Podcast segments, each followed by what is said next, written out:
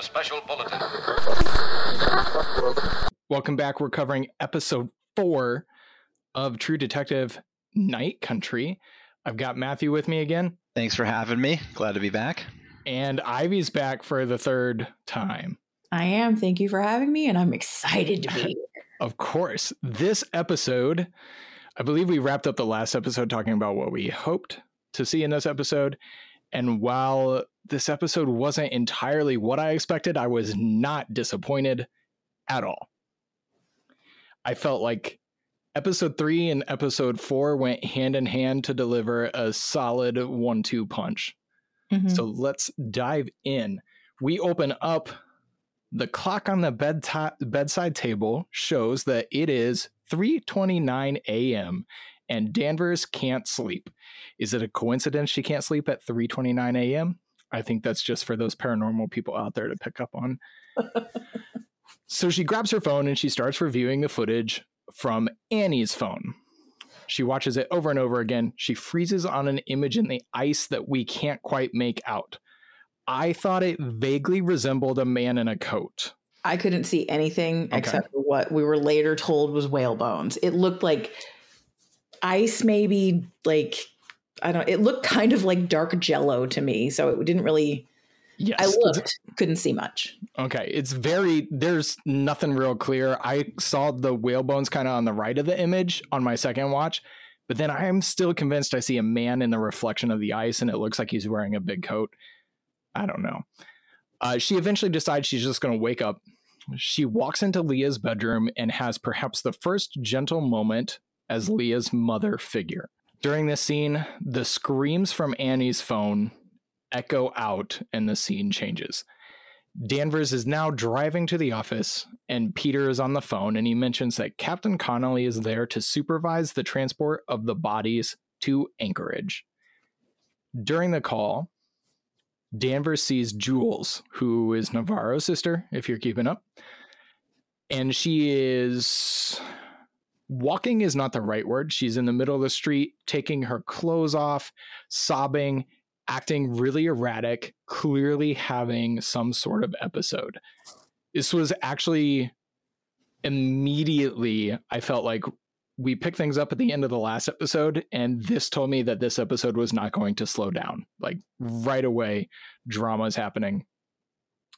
And we see a sentimental side of Danvers, maybe not sentimental, but genuinely concerned as she gets out of the car, wraps her coat around Jules, comforting and the genuine the concern in this scene really seemed to be genuine from Danvers, not a police officer working an issue, but somebody who cared. Yeah. After the credits, we then see Navarro sitting with her sister at the police station. Jules apologizes to Navarro, and I noticed she does this many times. She apologizes for her behavior, and nobody's having that. Stop apologizing. Danvers seems, again, in this scene, to be genuinely concerned, but Navarro kind of skips over it and asks about the case headed to Anchorage and wants to know what's going on with the bodies.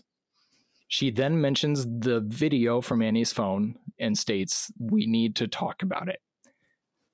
We cut to a brief scene of the bodies being removed from the ice. Peter sitting there watching them being taken off. They're no longer a corpse sickle.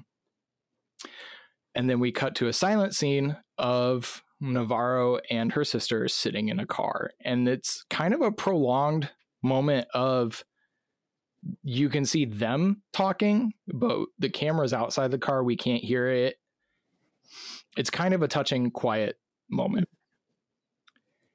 We're this back with entire yep. first chunk was a lot of feelings, but not a lot going on. this. Yes, Yes, it seems like none of us have anything to say, but it's just it was all very quiet, very emotional, very soft instead of what we've been dealing with previously. and it's moving fast. I felt like this mm-hmm. episode in particular moved way faster than any of the others. And when it was over, I was like, no. It was clearly an ending, but I didn't want it to. So we're back inside the station, and Peter mentions that he thinks he found a case with similar injuries to the Tsalal station guys. Danvers brushes him off to talk to Captain Connelly. Connelly assures that he is not there to take the case away, but he emphasizes that Liz needs to get the city under control. He mentions the tension with the miners, the murders, and more. Danvers mentions that the scientists died before they froze. She mentions that she did an independent evaluation and is treating the science scientists like a murder case. Captain Connelly is kind of upset by this when Danvers mentions the Annie video footage. He kind of wipes it under the rug and says that stays on a need to know basis, which I thought was interesting. I was thinking like maybe to prevent panic or something. Yeah. This was the moment when I wondered if he was in on it. So Yeah. I think we said in a previous episode, I think was it I think it was Ivy who you mentioned that you think she was down there in like security for the mine founder. Yeah, something And- like that. This scene made me wonder if he knew about that back then. That didn't even occur to me. Yes. So this scene made me think that he knew and that it was what you described earlier. Huh. It, like I said, it could be nothing. It could just be a weird, like not wanting to cause panic. It could be greater. I'm still looking for a villain. I'm still looking for a potential murderer because I think I think Annie was straight up murdered. So I don't know, but that's interesting if he could be not necessarily the one that killed her, but like a villain who covered it up. Mm, I don't know. yeah. Interesting. Uh, Navarro checks Jules into the Lighthouse Center, which this was the center uh, that they had talked about rehabbing therapy, getting her help is what they had talked about. I don't know if we'd mentioned that by name, but she checks into the Lighthouse Center and it's again, it's another emotional, touching, small scene of Jules and Navarro sitting there. Jules keeps saying that she can do this, she can get better. And it's just a beautiful bond between these two sisters. Mm. And I noticed again as Jules walks away, the camera focuses on Navarro and pans down the hallway, creating an isolating shot of Navarro where she gets smaller and smaller and her surroundings expand. This shot has been used multiple times throughout the show with different characters. It's almost at this point, I would say, one of those defining shots of Issa as a director Mm. because she's used it so frequently, but it also adds to that isolation we feel with the show. I love it. We cut back to the station where Peter begins to tell Danvers about that similar case ruptured eardrums, burned corneas, the whole nine yards. The guy's name was Otis Heiss. He was a German national, no records whatsoever, basically been a ghost for eight years. No trace, much like Tagak from the previous episode but he does have a history of disorderly conduct. He became a junkie after his accident, but there was still no cause to what caused his accident. He won't talk about it. Danvers tells Peter to get the men looking, put out an APB. He replies that the men are looking for Clark, and Peter's dad is waiting at the airport for his Russian mail order bride. Peter tries to persuade Danvers it's Christmas Eve. I want to go home, be with my family. And Danvers says, Well, I guess you should hurry. And just another moment of us disliking Danvers, and they share uh, I hate you as they part. Which this was the first time Peter said that, which I noticed, and I was like, "Good for you, you mean it." Yeah. I keep wanting him to stand up to her the entire time. Yep. I'm just like, please say something, please say something, anything, and then nothing. I thought it was going to happen this episode later on. Yeah. Uh, Navarro's calls Danvers and mentions that the video on Annie's phone seems to have been taken in ice caves, but there are none nearby. Mentions the possibility of what we said earlier those whale bones being in the ice. Danvers asks about Julia. Jules, how is she doing? And she says the opposite of what she told Peter 30 seconds ago. She tells Navarro that she should be home. We cut to Hank in like if I didn't dislike Hank so much at this point, I would feel worse for him. I still feel bad for him. This episode made me hurt for him just a little. But he's been such a piece of trash. Mhm. But we cut to Hank and he is standing outside of the Ennis airport with gifts in his arms, watching the plane empty. And we watch him, and the plane empties, and his bride did not arrive in Alaska. He deserved it. Yeah. He did. Yep. really did. It's still sad to watch, which I think is It a is. credit to the- It was it was pretty heartbreaking for sure, but he that's some karma coming back around, I think. Oh yeah. Yep.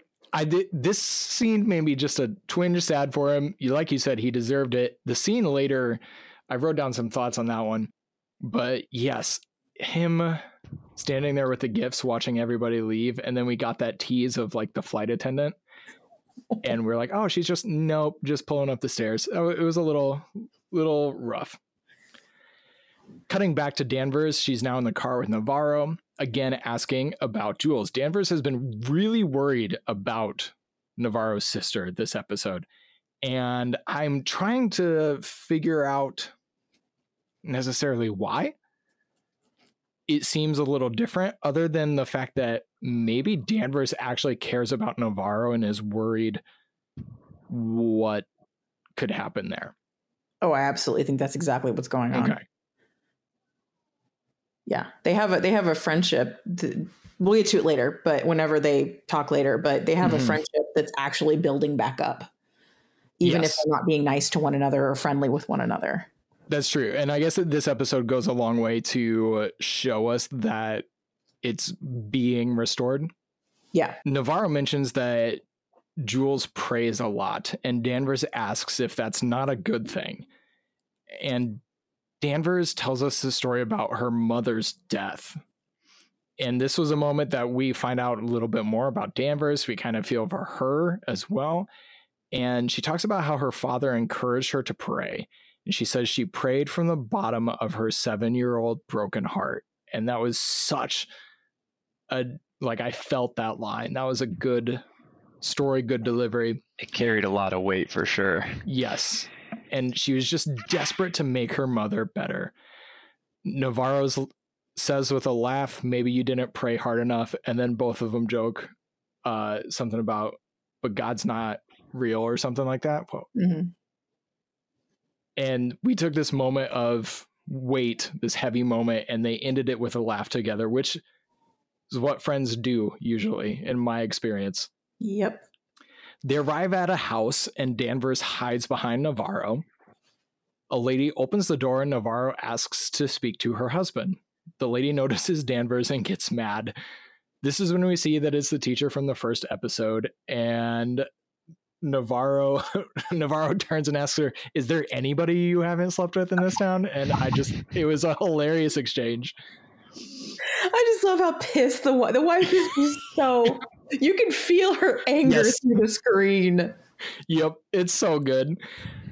Navarro, the, uh, the teacher from the first episode, he is not happy she's there to begin with. And it takes Navarro showing him the video from Annie's phone to give, convince him to help. He confirms that they are whale bones in the ice. He mentions the ice caves nearby are a death trap. And he mentions that maps, even with maps, they would need an expert to navigate them. Turns out that the maps of the caves were made by a guy named Otis Heiss. So Danvers gets excited about that, fills Navarro in a little bit on that case, and then the wife comes in and kicks the officers out. He said something very interesting, though, that I went back Mhm. three times to make sure I got it and heard it correctly. He said there were a bunch of accidents up there years ago and it was closed. Do we think we're going to find out about those accidents? Do we think those tie in? Oh. I didn't even think about that. Yeah, I didn't either. Somebody else that I was watching with went, wait a minute. And I, I went back and kind of thought about it a second. And I was like, that could be something. Huh. So I don't know. Yeah, I just tied that in because he mentions all the fissures in the ice, and I was like, oh, that's probably it. But that would, hmm, another theory. we cut to Jules. She's in her new room. She's sitting on the bed, and we see an orange roll out from under the bed to right between her feet. And in one uh, a pretty good jump scare moment, she gets down and looks under her bed, and we see a woman not like a nice looking woman, a creepy looking woman, under the bed wearing a cross necklace. This is most likely, if I'm to make assumptions on some other things that happen in this episode, this is most likely her mother Yeah. under the bed. And Yep. that necklace that we saw that nearly drove Navarro off the road. This is when I start putting some things that are said later together, all the way back in that first episode. I believe I asked if it was Ennis trying to kill Navarro and drive her off the road. I think it was her mother. I think this scene proves something paranormal, supernatural. I think it is proof that there is something going on. I will expand on that later when we get to the Okay. second scene that I think proves that. But Okay. I do. I think that this scene is is proof there is something. There is at least a super supernatural element, a small one, if anything. But there is one, and I think this is proof. Okay. Okay. I yeah. I I honestly think I went more to this is all in Navarro and her sister's head after this episode, but I'll get to that more. Let me ask you this: Do you think that Navarro told her sister she was hallucinating an orange? No, So why are they hallucinating the same orange, and why is it doing the exact same thing? so I think it has to do well with that family curse that she mentions. Because there's So- something else. There's something else with Navarro weird that happens later. So yeah. Okay. Oh, I can't wait to get into this discussion later. this episode packed a lot in. yeah. We're being pretty quiet so far, but there's a lot to go over towards the end of this episode. After this point, it really picks up. Yes. In this episode, my wife teases me because I'm a crier. I cry at movies all the time. Uh, I cry at TV shows. I've been uh, even commercials occasionally. Uh, this episode got me. This episode got me twice, I think. I'm a crier too. Are you?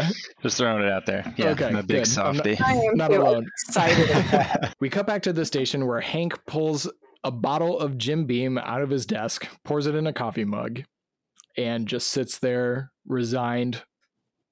He's taken it really well, honestly, other than chugging Jim. Mhm. Um, Peter gets his attention. Peter asks where his wife is, and Hank says she wasn't on the plane. Peter asks if Hank sent her any money, and Hank completely ignores that question and asks Peter if he could come over for Christmas Eve. Peter says that sounds nice, and Hank says he has nowhere to be and no need to get there fast. His And I- facial expressions definitely said otherwise. Like I think he was kind of disappointed that his dad was Oh. coming over. Oh, Peter? Yeah. Yes. Yeah. He was Peter was extending I think it's on the dad to extend the olive branch, but Peter was giving him the opportunity here. hmm We cut to Navarro knocking on Rose's door. Rose is all dressed up and has cooked a feast, and I wondered what this was about. Why she went to these extents for just Navarro? Who was all this for, or was this just a tradition that Rose went through every Christmas? I it wasn't answered. I didn't quite get it.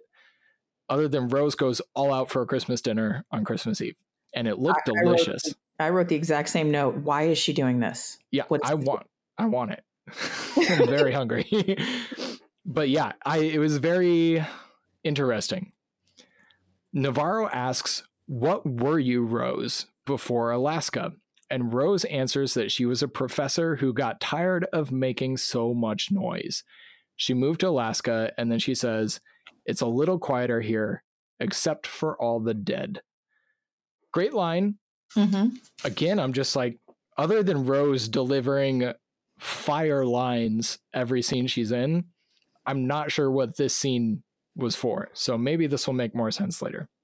I thought it was interesting that they showed it right after we saw Navarro's sister and the orange. Hmm. Because Rose is super matter of fact. There are ghosts. People are dead. We keep seeing them. Blah blah blah. And then that comes right after that scene. It's it's just very it was it was very interesting timing to the point where I was like, have other people interacted with Rose besides Navarro? Ooh, that was where my head went. I was like, do we know that plus the the Christmas dinner? I was like, do we Do we know that Rose is real? And I, I, I honestly, I would need to Uh, go back and look at episode one. So yes, because in episode one, Peter mentions who found the bodies and says Okay. that it was Rose. She but- later on, later on, Navarro is talking to Qavvik, and she lists off names of people, and she says Rose, and he does not flinch. So that was my confirmation that everybody can see Rose. But um, it, it, there, it's just the way that people act so nonchalant about seeing ghosts, and Rose is kind of like the the pinnacle for the story of that particular thing. Mhm. It's just interesting to me that they included that that scene right there. She's also the one who has planted in our head that not everything is paranormal and some of it truly is mental health related. So Mhm. she's the one solely responsible for toying with our brains as we watch this. And I love her character. Mhm. I like Rose. I'll watch more Rose. Mhm. And then Liz gets a call. Liz Danvers gets a call from Kate, who was the owner of the mines and the ice rink from episode two. Danvers shows up to the mine offices where Leah has spray painted murderers on the door. Danvers and Kate have a nice little back and forth. They clearly dislike each other. Kate wants to press charges, but Danvers says no. And she replies, You don't get to mess up my kid's life because you're pissed at me. Kate I thought doesn't. that was a beautiful abuse of power. I yes, I thought the same thing. thought the same thing. That is a wonderful, like, a beautiful. I love that. Yeah. I got the impression that Kate doesn't entirely accept those terms, but she nods and walks away. She just kind of shrugs it off and walks away. Leah gets out of the car, and the only thing she does is ask Danvers why she always takes their side. And we assume she's referring to the miners. Navarro calls her sister just to check in after she's leaving Roses, and she asks, How's the room? Jules replies that it's good, it's quiet. And then the camera cuts to Jules sitting in the abandoned boat from the previous episode. And she says softly, I love you, Angie. She says, I love you, Angie. And they hang up. And then Jules stands up, takes off all of her clothes, folds them neatly like the scientists did, and walks into the ocean as Billie Eilish's song Everybody Dies plays. This was the scene that got me. I was I was pretty emotional at this scene, not gonna lie. Yeah. Also, the song choice was fantastic. And before the song is over, we see Danvers and Leah fighting. And I thought that was entirely on purpose. I don't know why yet, but the fact that everybody dies is still playing while Danvers fights with Leah, I thought was significant. Leah packs a bag to leave. Leah says, I am not going to make you pretend anymore, and walks outside and Peter Prior's wife is there to pick her up. There's some kind of relationship between Prior's wife and Leah, and I Mhm. haven't quite picked up what that is.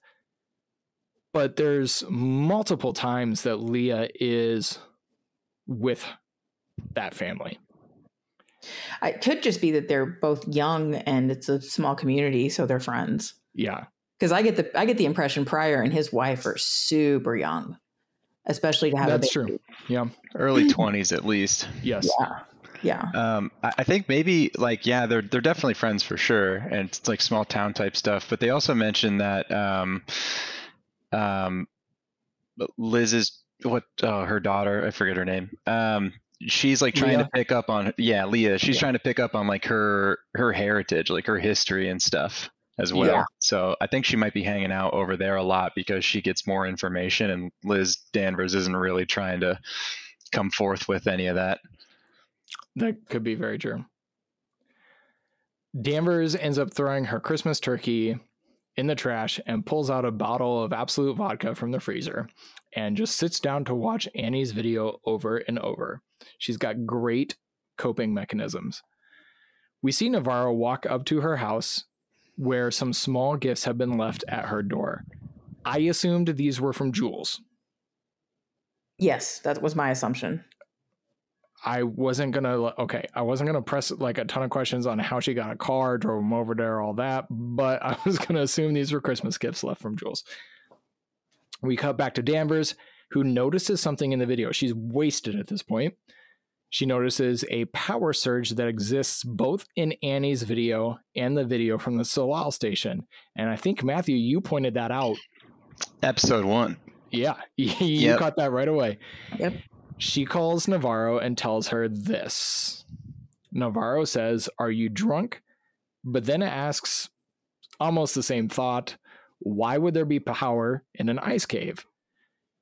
They talked this through, realized that Tagak was an engineer and he would have had access to generators. Danvers says that she's going to pick Navarro up in five. Navarro says, No, you're wasted. And then Danvers is like, I'm going to be, I'll be your backup. You pick me up. And she's like, I'm not showing up with drunk backup. And she ends up, it was another funny exchange, but it was another one of Danvers throwing people around to accomplish what she wants because she ends up calling Peter and says she needs him to be Navarro's backup because Tagak could potentially be armed and dangerous. During the call, Hank actually comes to the defense of Peter, says he has a family and he needs to go home. And ultimately, Danvers wins. And in a line that got under my skin, when Peter agrees, she says, That's my boy. And it just seemed manipulative again, as if everybody in Peter's life is manipulating him. Yep. This is when we see Peter's wife and Leah. I don't know Peter's wife's name. Like, I've tried to make note of everybody's names, and for some reason, I keep missing her name. It, I, I'm I'm looking it up right now. Okay. But Peter's wife and Leah are making bread with her grandmother or mother. It's not, it's- I think it's grandmother because Danvers said something about her being a laundromat grandmother. It's a reflection of the happiness the family could have without Danvers. At least that was my pickup. It really gave me Ghost of Christmas Present vibes of showing people without Scrooge. And it made me suddenly realize that in this Christmas story, Danvers is our Scrooge. We just don't have the we just don't have the ghost, but every time we see people without Danvers, they're significantly happier. That's Peter really- shows what I said that's really sad. Her name is Kayla Prior. okay, Kayla. Everybody in your crew identifies as either Big Mac Burger, McNuggets, or McCrispy Sandwich. But you're the filet fish Sandwich all day. That crispy fish, that savory tartar sauce, that melty cheese, that pillowy bun. Yeah, you get it. Every time. And if you love the filet of fish, right now you can catch two of the classics you love for just $6. Limited time only. Price and participation may vary. Cannot be combined with any other offer. Single item at regular price. Ba-da-ba-ba-ba. Pulling up to Mickey D's just for drinks? Oh yeah, that's me. Nothing extra, just perfection and a straw. Coming in hot for the coldest cups on the block. Because there are drinks. Then there are drinks from McDonald's. Mix things up with any size lemonade or sweet tea for $1.49. Perfect with our classic fries. Price and participation may vary. Cannot be combined with any other offer. Ba-da-ba-ba-ba. story. Peter shows up and Navarro says, Sorry, freshman. Really, the first kindness that she has shown Peter the entire series. Peter asks if Danvers was drunk, and the two of them share a genuine laugh as they drive off to this camp. Navarro says that she believes Danvers is onto something. They arrive at the camp and it appears completely deserted. They knock on Tagak's door and there's no answer. They push it open and see that it is dark. Soup on the table has frozen. There's a layer of ice on everything, and in the back is a black spiral drawn on cardboard. It is also carved into a stone that Navarro finds. She hears dogs barking, and they go to the front door where the people have come out of their homes. They say they're not happy that they're there, and they say that they need a warrant to enter a man's home. They say that Tagak left the day after Danvers, and Navarro questioned him. She asks what the stone is and is given the silent treatment. in what's a very tense moment, and then they just decide to leave. We cut to Danvers, and just a nice little touch of showing how much time has passed. The frost on her vodka bottle is gone. So she's nearly finished it, and it's no longer cold. She drives to Captain Connelly's, very drunk, where he is watching Elf and whitening his teeth. Danvers comes on to him. He asks if she is drunk, and they start to laugh, and she takes off her socks, which I thought was interesting because in episode two, when they were getting together, she kept her socks on. Um, I did not notice. yep, I, I noticed that. I don't know why, and I thought that's why they laughed about her taking the socks off in this scene because she started there. She teases him about whitening his teeth for his campaign, and they eventually discuss why she was sent to en- to Ennis, and he says that yes, it was because she was a mess, and yes, because she was a better cop than him from day one. But he says that she was terrible with people, and after Jake and Holden, it got worse. And that's all that's said. Danvers shuts down, gets defensive, and leaves. Connelly says that she is still a mess. This is the other scene that got me with Hank. And we cut to Hank, who is also watching Elf. They must not have a lot of channels or streaming options because it almost seemed to show the passing of time too. Like we were just a couple scenes ahead. Hank is watching Elf as well as he eats a frozen TV dinner. He checks the fridge and sees the bottle of champagne he had purchased for the night. And then the next shot shows him standing over the bed with a stuffed animal on it covered in rose petals. And you realize in that moment why he didn't want to go home. It's filled with a painful reminder that he is also alone. Navarro gets a call from the Coast Guard, and soft piano plays as everything cuts to silence. Peter asks if everything is okay, and Navarro says yes. She gets out of the car and tells him, Go be with your family. You see her standing in the snow, just kind of processing what she heard on the phone. Peter arrives home to a really brightly lit tree. I've never seen a tree this bright, but the scene looks good. Presents are underneath it. He climbs into bed and tells his wife that he is sorry. She replies that you are not, and that she just wants to sleep. And then we learn why there's so much tension between them. It's not just Danvers.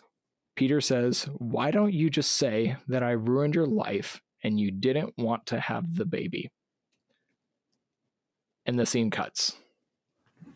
And all of a sudden, you realize just a little bit more about what was going on in those previous conversations. Navarro is driving to Lighthouse, where she verbally berates the front desk attendant about why they would let her sister leave. Why would you let a mentally unstable patient disappear? She trashes the lobby, insults the clerk, clearly having an emotional angry outburst in in this lobby and Kali Reis deserves praise for her performance in this episode. Mm.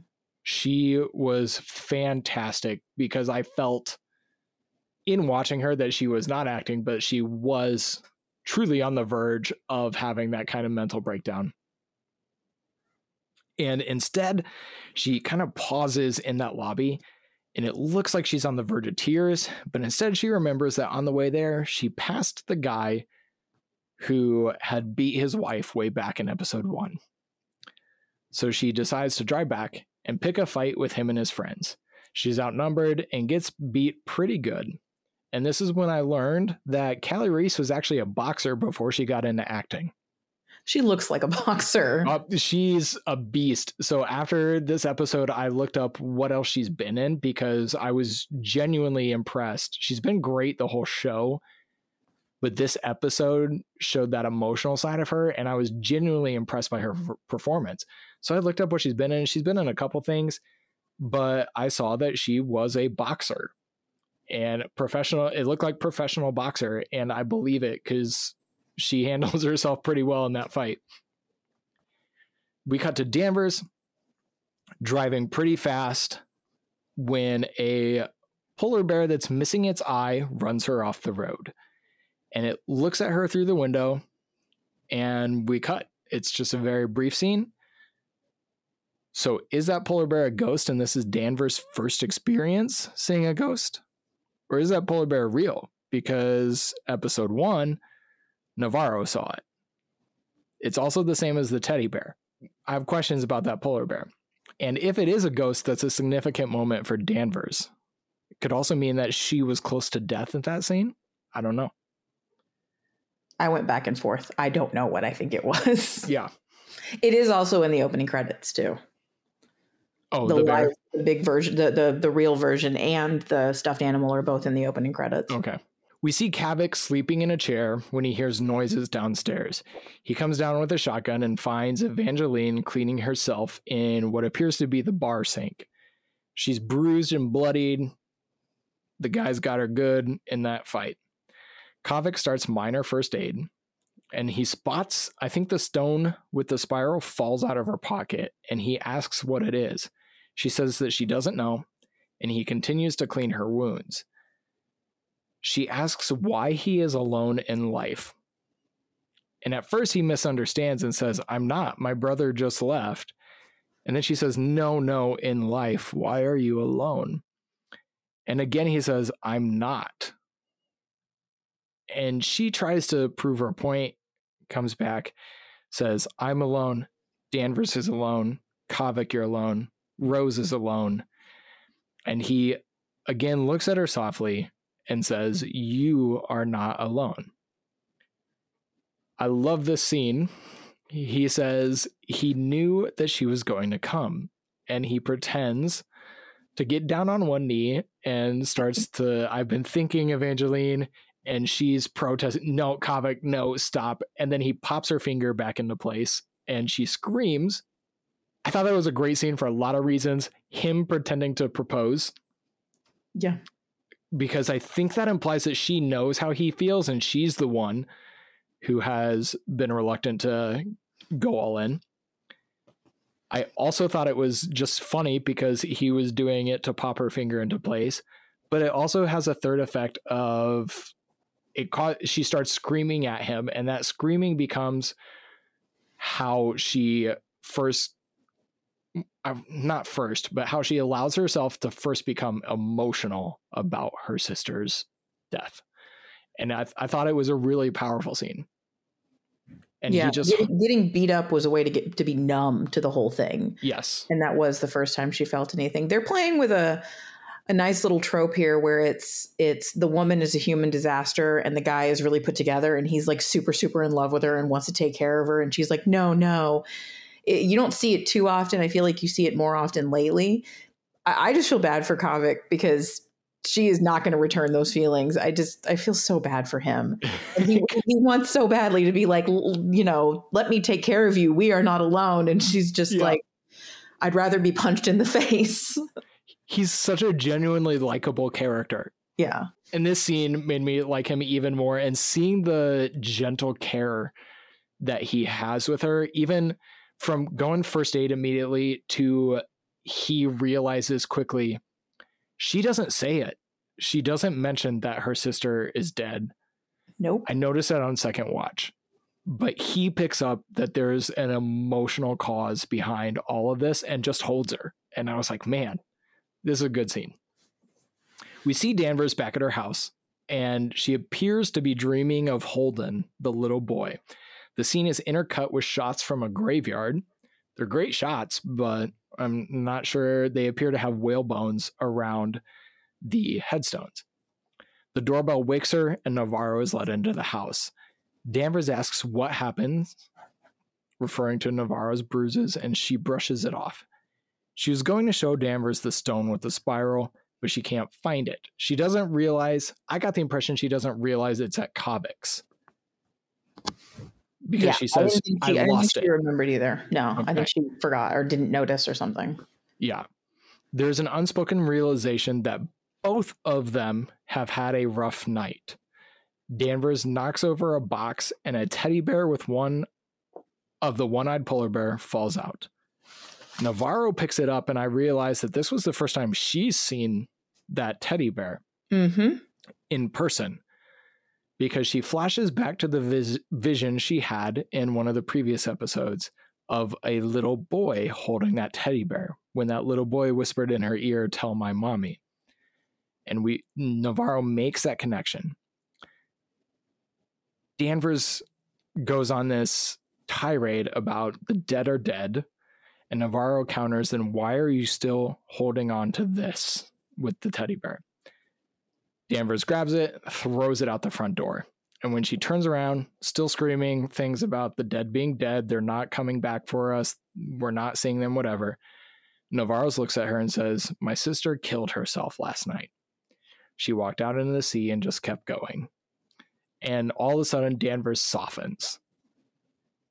And we get that insight. This is where I started to go again. I started to go where it's not paranormal.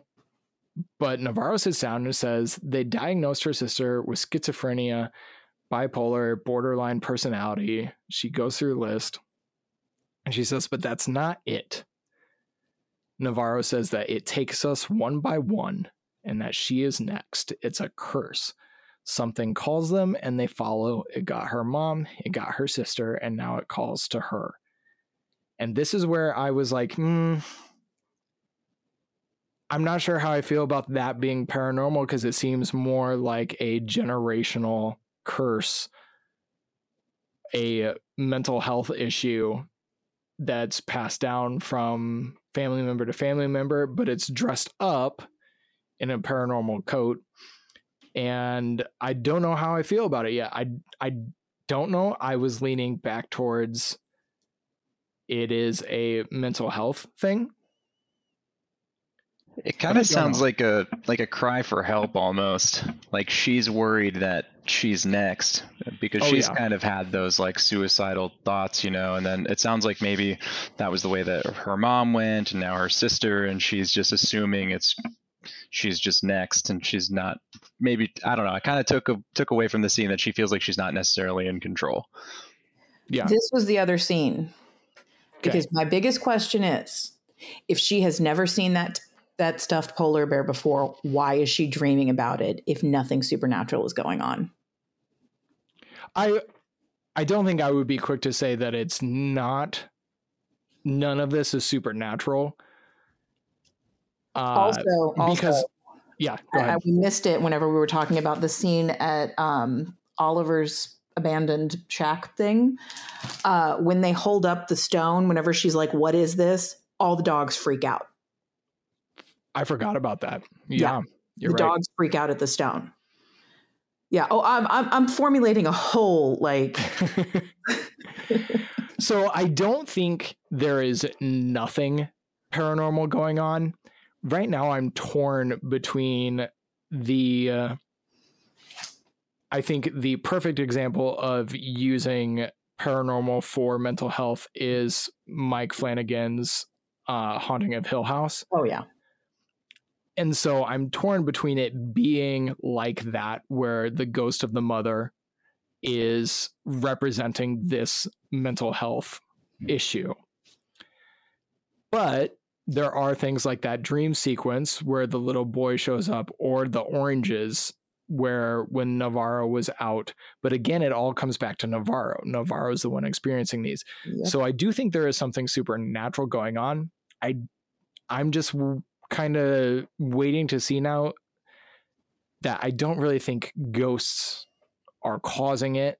I think it's kind of just an element to the mystery, if that makes sense. It does. Okay. And I also think Danvers Danvers's freak out when we were watching it, it, it kind of the the rea- our reaction was all kind of like, why is she so upset right now? Whenever she first gets the polar bear out, I think Danvers, we know that. We know from later in the scene, Danvers believes that Navarro can see ghosts. I think that the freak out whenever she sees the polar bear, the stuffed polar bear, mm-hmm. is because she's scared Navarro is about to tell her she has seen her dead son. Oh, interesting. Um, and she doesn't want to hear that. And when she throws that polar bear out into the snow, that is the saddest part. That's the saddest part of the episode to me. Really? That's heartbreaking because I don't know. I wouldn't think you would keep that because you're holding on to it in case he came back. I would think that because you don't have your kid anymore and this is something that he had, he touched, and then you kept Memory. it because it was his, and now she's Mhm. gone and thrown it out in the snow, and that's just so sad. Hmm. Um, good observation. Yeah. but yeah, it's just, but but yeah, I, I think that I think that Danvers at the very least believes that Navarro is actually seeing ghosts, and she is actually seeing these things. I don't think she thinks Navarro is crazy at all. Well, and that leads into this very next part where Danvers says that she is doing that thing again. She's doing that thing she did with the Wheeler case. hmm And she says, You saw something in that room. And we see a flashback of Navarro. And there is a ghost, and we are assuming it is the ghost of.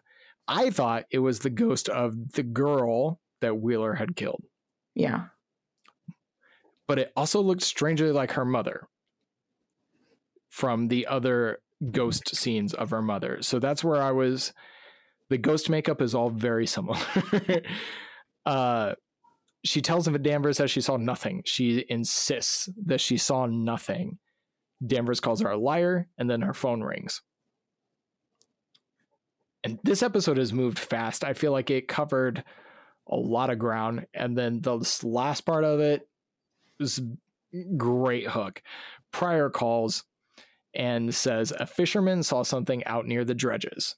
He sends the photo. Navarro is about to drive away, got in her truck when Danvers runs out and holds the phone up to her window. And we see a blurry photo of a man wearing Annie's jacket, just like Clark from the earlier episodes. On the drive, Navarro and Danvers talk about the dredges, talking about how they haven't worked in years. They are just out there rotting, forgotten, and abandoned. And Danvers says one of my favorite lines of the episode Aren't we all? That was a good one for sure. Yep. Mhm. Emo kid in me was happy with that. Uh, they, they walked the distance between where they were able to park and where the dredges are. They entered the dredge. The dredge is this dark, iron, almost factory looking machine boat.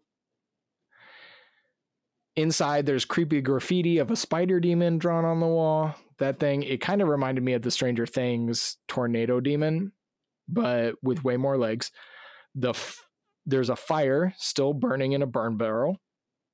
They see a spiral painted on a giant tank, and all of a sudden they hear Clark run up some stairs.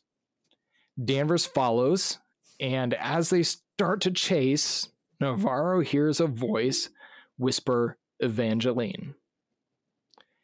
She then sees her sister's body, I'm assuming it's the sister's body, drift by on the water beneath the dredge. Danvers realizes they are separated, but continues to pursue Clark instead of pursuing Navarro. Navarro follows the voice down. Danvers goes up with Clark. Navarro sees wet footprints exiting the water and decides to follow them into the darkness. Danvers eventually catches Clark, and it's it's a scene you see a lot in horror movies, but I liked it in this, where he's just standing in a corner, covered in his coat, hood over his face, not moving. It got me. It felt very Blair Witch too. Oh yeah. Oh, It definitely got me. The, the, the length of time they waited to reveal his face was perfect. yep. And he's so still. hmm When he reveals his face, we see that it is not Clark. It is Otis Heiss. And he's trembling in what I took to be fear, not cold. And Danvers asks where he got the coat. This scene has some time jumping, so I'm just going to talk about it chronologically. Uh, we see Navarro following those footsteps until they end at one of the creepiest Christmas setups I've ever seen. Deep in the bowels of this dredge, somebody has hooked a Christmas tree up to a car battery, and it is playing some wonderfully distorted Christmas music. And Navarro turns and sees her sister's ghost in a traditional jump scare fashion. We cut back to Danvers, who asks Clark, who is asking where Clark has gone. And Heiss replies, he's gone. Went back down to hide. And he is hiding in the night country. And he follows that up with We are all in the night country now. Danvers goes down to find Navarro, who is now sitting at the Christmas tree, and her ear is bleeding. The episode ends with the most haunting rendition of Twist and Shout I've ever heard. Because it was not in the rest of that episode, just at the end.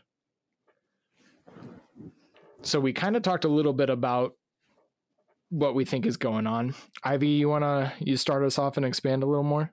Um, that last scene, for lack of a better word, I'm going to use the term brainworms.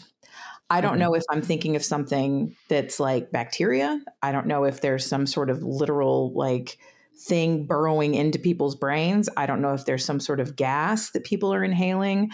I don't know if they're consuming it via the water. But I do not think that I think that whatever is happening with the Tsalal guys, what's happening with Otis, what's happening with Clark, I think that's brainworms.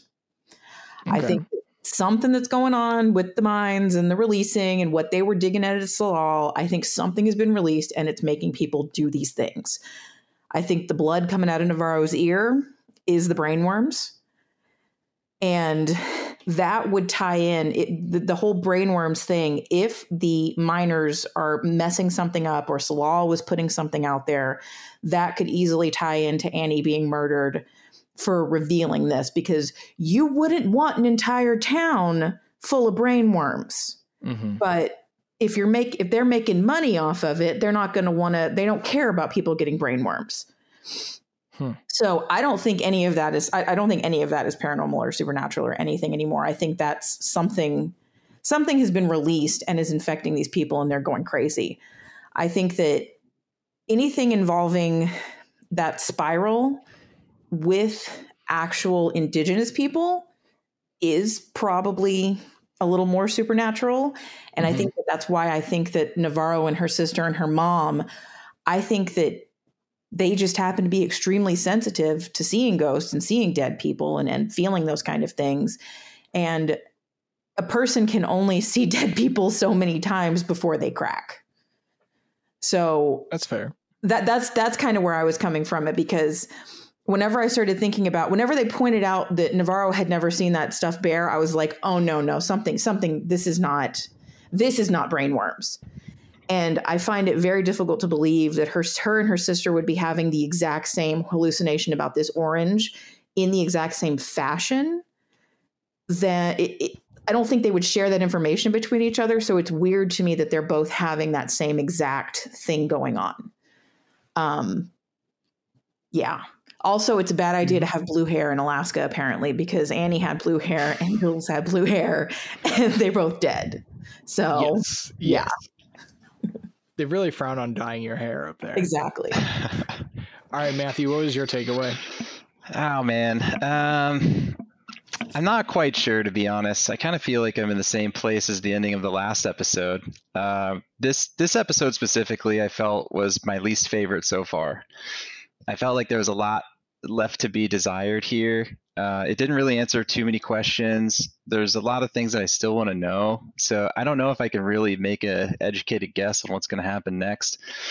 Uh, the the brainworms thing is interesting. I definitely think there's something to do with the water supply, something with them drilling in the ice. I, I don't know what the correlation is yet, though. Um, I I did think that Navarro's ear bleeding at the end was a little interesting because I was thinking that might have been from her just getting the shit kicked out of her by those guys. Mhm. Maybe she has like a concussion or something, or I don't know. She probably Oh, yeah. needs to like get some bed rest, would be my guess, and maybe not chase bad guys right now. She's not going to do that. That is true. yeah, she's too hardcore for that. Yep. Um, So yeah, I, I don't know what's going to happen next, but I'm definitely really excited for this coming Sunday. So I I kind of feel like I walked out of this episode with less of an idea of what's going on than I had before. Like Matthew said, I felt like it did not answer questions that I hoped we would get answers for. Again, it was 25% more information in most cases, but I wasn't as disappointed by that as what I thought I would be because I felt like it ramped up tension. It ramped up the speed of things happening. I felt like after the last episode, so episode three was my least favorite so far because I felt like it didn't really go anywhere until that very end. Yeah. And this one, I felt like, okay, the foot is on the pedal. We're moving. And we're at that point. Like, if we still have no answers next episode, I'm going to be very disappointed because I don't, I think I said this last time, I don't want a final episode, everything falls into place. Mhm. We, I was actually glad that something happened with Jules now instead of later. It felt like it was necessary for Navarro to now move forward and move on. And I I felt like it was appropriate and I felt like in some way that was tying up a storyline. We were tying up what was going on with Jules and Navarro and now we can focus on how that impacts Navarro over the next couple episodes. But we still got no more we got an answer as to why Danvers is in Ennis, but we still have no idea what happened with uh Holden and her husband. We still have no idea where Leah came from. Mhm. We still have like Ivy's great point of we don't have a villain other than Danvers. yeah. Uh we don't have a suspect. And I do think I do think that is what is making me lean to there was something in the ice. Could it be like a ancient parasite that got into the water supply? I honestly think that makes a ton of sense other than the fact that the whole town hasn't been going crazy unless you count seeing the ghosts i don't know and i think i would have liked a little bit more in this episode other than like oh here's otis heiss and we're not going to find out anything from him Yep. Yep. Yeah, So- it's it, this this yeah this this series for season four definitely has a knack for like okay the last ten minutes of the show we're going to give you a bunch of information that might correlate later on I guess and it leaves a lot to be desired. Uh, one thing I will say though is I want more information around what happened with um, Danvers and Navarro in the room with the guy who killed his Mhm. girlfriend because we get like 10 to 30 seconds of information at a time there and i feel like i wait an hour every week or, or during the episodes like an hour but i wait a week for that one hour and get like 30 seconds of information for the most interesting part of the show so far in my opinion I'm Oh, positive we're yeah. going to see that entire scene. Positive. oh yeah probably last episode would be Oh, my probably. guess Probably. my best gonna- guess, my best guess is it's going to be that Navarro saw the ghost because the ghost seems to be pointing at him saying he's the one that did it. So my best guess is Navarro is going to say he did it and then they kill him and then that's going to be that and then they couldn't handle Navarro couldn't handle participating in somebody's murder. And Danvers seems like the kind of person that would be like I mean, if the punishment fits the crime, he Yeah. killed her. This guy is evil. We know he's bad. Might as well kill him too. Like I feel like Danvers would be able to rationalize something like that. Navarro wouldn't, because Navarro has more of a soul. which that is a flip of the script from what I thought in a previous episode where it made it seem that Danvers most likely pulled the trigger whereas that small scene in this episode I thought oh maybe Yeah. Navarro pulled the trigger Yeah. I was it could thinking be- like maybe Yeah. she saw that ghost and then there was like some type of accident or something like maybe they didn't even mean to kill that guy Mm. but i think it could be navarro who pulled the trigger Oh, I Yeah. hope they killed him on purpose. Interesting. I no longer think that something is going to happen to Qavvik. It could, but I think he has taken more of a supporting cast role than I thought he would. And I no longer think something's going to happen to him. I'm thinking something's going to happen to Navarro now. oh, that's interesting. Yeah. This this episode as I was watching it unfold, it's almost like everything that I thought was going to happen just kind of happened Mm-hmm. in this Yeah. episode. Like like you kind of just knew That's why you're everything that was disappointed in it. Yeah, that's that's exactly why I'm disappointed. It, there was like nothing new. It was just like, okay, well this is just regular TV at this point. Anybody could write that, I think. so I'm very interested to see still what is going on. I did. I'm curious to know who else is still following along because I think Matthew and I saw a couple of our buddies in a chat had lost interest at this point, and it's not not the same for me. I mean, I think uh, with everything, there's going to be some amount of predictability. Somebody's always going to see what's coming, Mhm. but I don't think that has stopped the show from unfolding in an entertaining way. There's still plenty that I am looking for answers for. I do think my overall satisfaction with the show will come down to that ending Yeah. and how they answer those things that are left hanging. I'm personally, I like those Alfred Hitchcock endings where some things don't get answers. I don't need it all tied up in a pretty little bow. I need the major questions answered. But honestly, some of the little things, I'm not sure I need everything. I don't Yeah. think I need at this point to know where Leah exactly fits into the Danvers Holden dynamic. I don't think I need that, but I need to know what happened with Holden because that has had impact on a lot of characters from Navarro seeing the ghost to the way Danvers acts on a daily basis. I don't need resolution to the Russian girlfriend of Hank's. I think right now we're at a good spot with it. Like she didn't show up. Sh- She was after him for money. I don't need more of it. Now what's Hank going to do? And I do think Hank I was thinking something dramatic would happen with Hank after all of that. Yeah, I had that feeling as well. Like he's gonna he's gonna snap or something. Yes, he was Something's gonna calm. happen. Yeah, he was. Um, I, I don't think it's actually hit home with him yet. What's happening? Mhm. Yeah. Um, but but yeah, that scene where he's picking up like all the rose petals off the bed and everything. Like I think that that was when he's like, okay, I think I'm officially a broken man. Yeah, If nothing does, if he doesn't snap and nothing does happen there, that entire storyline is pointless to me. Like, yeah, I don't I, Yeah. I would agree. I w- I would agree. I think there's, and I think that's why I think there's something there. Whether, I mean, whether something happens to Hank as far as self inflicted, or we go back to kind of that suspicion that Hank has been involved from the beginning, and this is that trigger to him snapping and kind of going out of control. And I think that could that answer a lot of questions, make sense of a lot of scenes that are kind of left hanging right now, and make sense of his behavior early on. I think my money is still on Hank. I think Connelly knew about it, but I think Hank might have been responsible for Annie. I think that's where I'm at. If not directly responsible for killing her, he orchestrated it.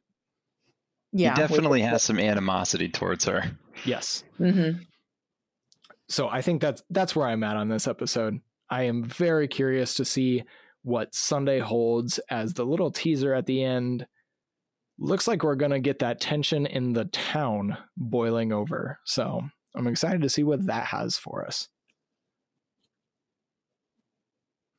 You guys have any final thoughts? Nope. Okay. I'm just ready for Sunday. It's at this point it's what I look forward to most in the weekend other than the weekend itself. It's my the last thing I do on Sunday before bed is tune in for a show and then my weekend is over. So it's bittersweet. I agree with that. Yeah. so I I have a question in California, does it still wait till 9 p.m. your time? Oh God, I don't even know. Um, we've been watching it after eight thirty, probably around nine o'clock, and it's been there every single time. Okay. So I'm not sure when it's going up. So Matthew, are you able to watch it at 8? I can watch it at like 8:30 or so. Okay, so I cannot watch it until nine o'clock here, so I have to wait Yeah. till the nine o'clock hour to tune in. So that's that's what I was curious. So it's almost like Ivy gets a head start on all of us, even though it's at the same time. It's way earlier in your day than it is in ours. Trust me, by nine o'clock, I want to go to bed. Fair enough. I'll go to bed at two a.m., but by nine o'clock, I'm done. Yep, yep. All right. Well, thanks for joining me again this week. We have two episodes left in the show, hoping for some answers. And if you are listening to this, whether on YouTube, Spotify, or Apple Podcasts, head over to Instagram and let us know what you are thinking. Comment on it. I want to know. We're we're not doing this so you can just hear what we think. I want to hear from you too. And if you're still enjoying it, like I said, uh I'm still enjoying the show even if some things aren't unfolding the way I hoped. I'm still having a good time watching it, hanging on for answers. So thanks again to Matthew and Ivy for joining me. Thank you for having me. Thank Yeah. you for having me. And we will see you next week. Gentlemen, uh, thank you very much. And now we return you to our regular scheduled program in progress.